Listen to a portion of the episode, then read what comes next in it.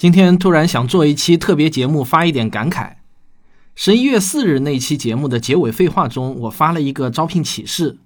说真心话，我原本以为呢不会收到几封应聘信的，因为我们提供的薪资待遇啊，与大多数优秀的公司相比，实在没有什么竞争力。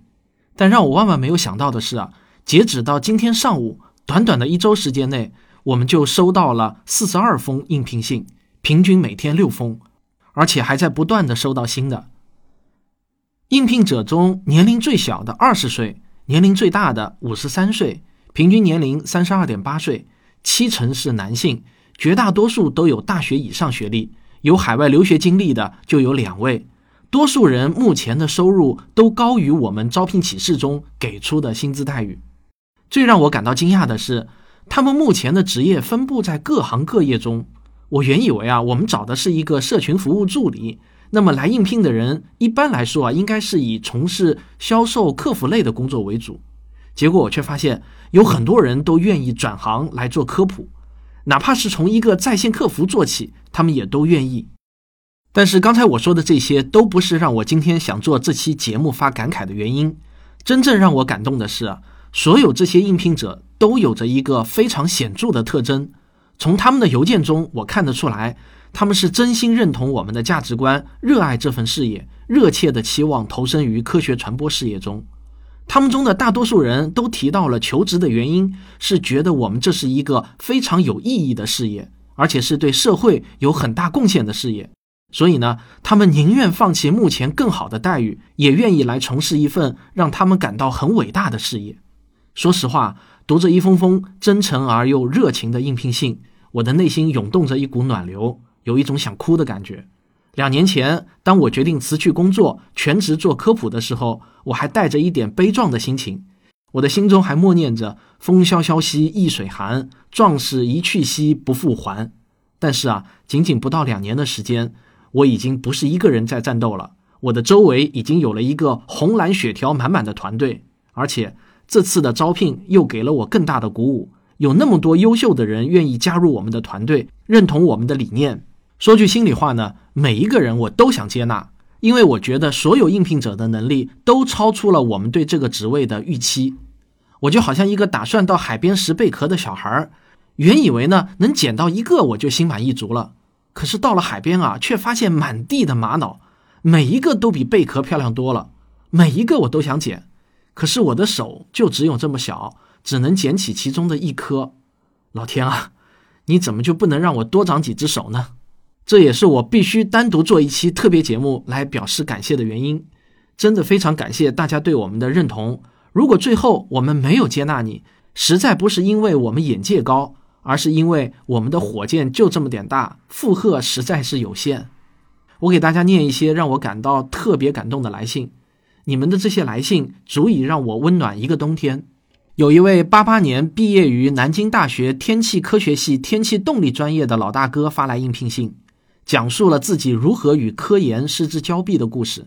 最后写道：“我的应聘优势一，大学的专业就是物理类专业；优势二，孩子已在外地工作，时间多，无拖累；优势三，有车有房，略有股份和积蓄，对薪水无过多要求；优势四。”我是一个除了读书、偶尔摆弄音响、DIY 电脑外，基本没有其他爱好的，社交活动很少的人。如果应聘，我可以两周内辞去所有兼职的物理补习教学课程。如不能胜任，随时开牌，立马又重操旧业，吃粉笔、搬砖教物理，无后顾之忧。如有需要之时，招之即来。虽不能成为青藤门下走狗，愿为科学声音麾下走卒。希望科学有故事，源远流长，越走越高。如现在不能聘用，请把我留为储备人员，以供不时之需。很想成为诸位科普大师的网络助手，可以把这次招聘当做人生的第二次创业。如有可能，请在通往科学故事的火箭上给我留下一个座位。我是一个有着科学情怀的老纪（括号我是属马的）。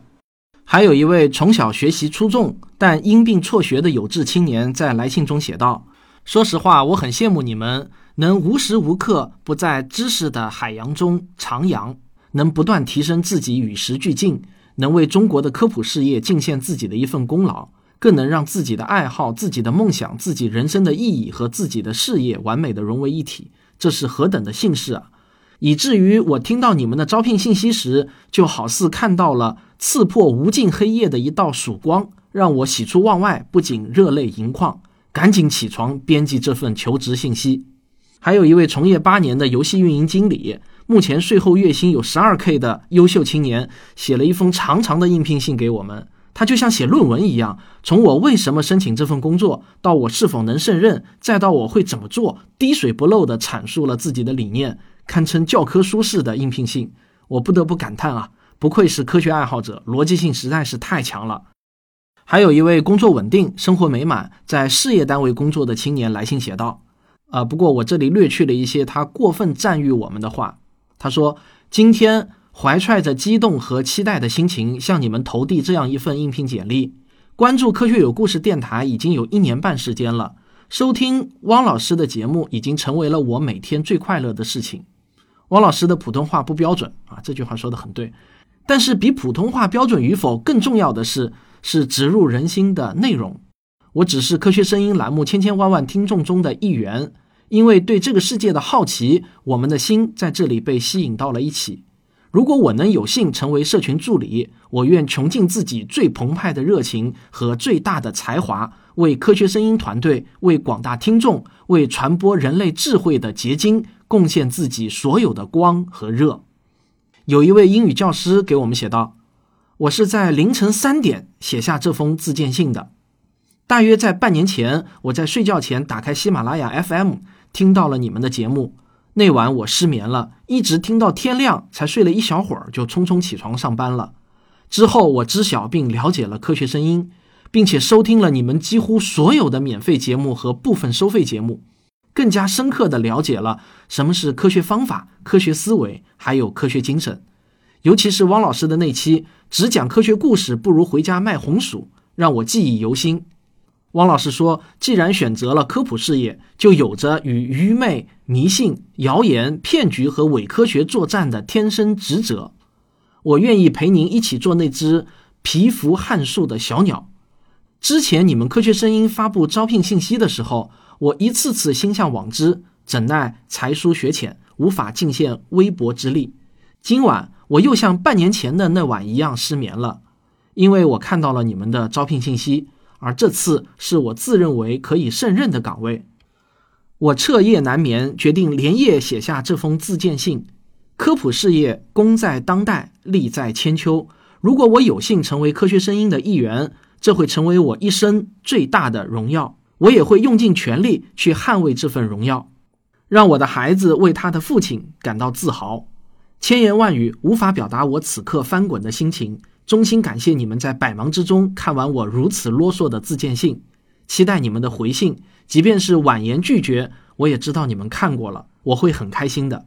还有一位退伍军人来信说，军队培养了我坚毅的性格，注重修养，具备了谨慎、缜密、细心的逻辑思维。